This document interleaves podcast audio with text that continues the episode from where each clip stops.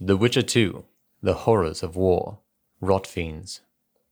Given that they are necrophages, rot fiends feed on carrion and human corpses, but this does not mean they do not attack the living.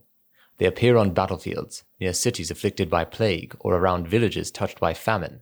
See a rot fiend, and you can be sure there are many more in the area. They appear of a sudden, and disappear even more quickly if threatened, so exterminating them is difficult. Trapping rot fiends makes little or no sense. Instead, they are best dealt with by cutting off their food supply, that is, burning all corpses in the area. Corpses must be incinerated rather than buried, for rot fiends are avid and skillful diggers.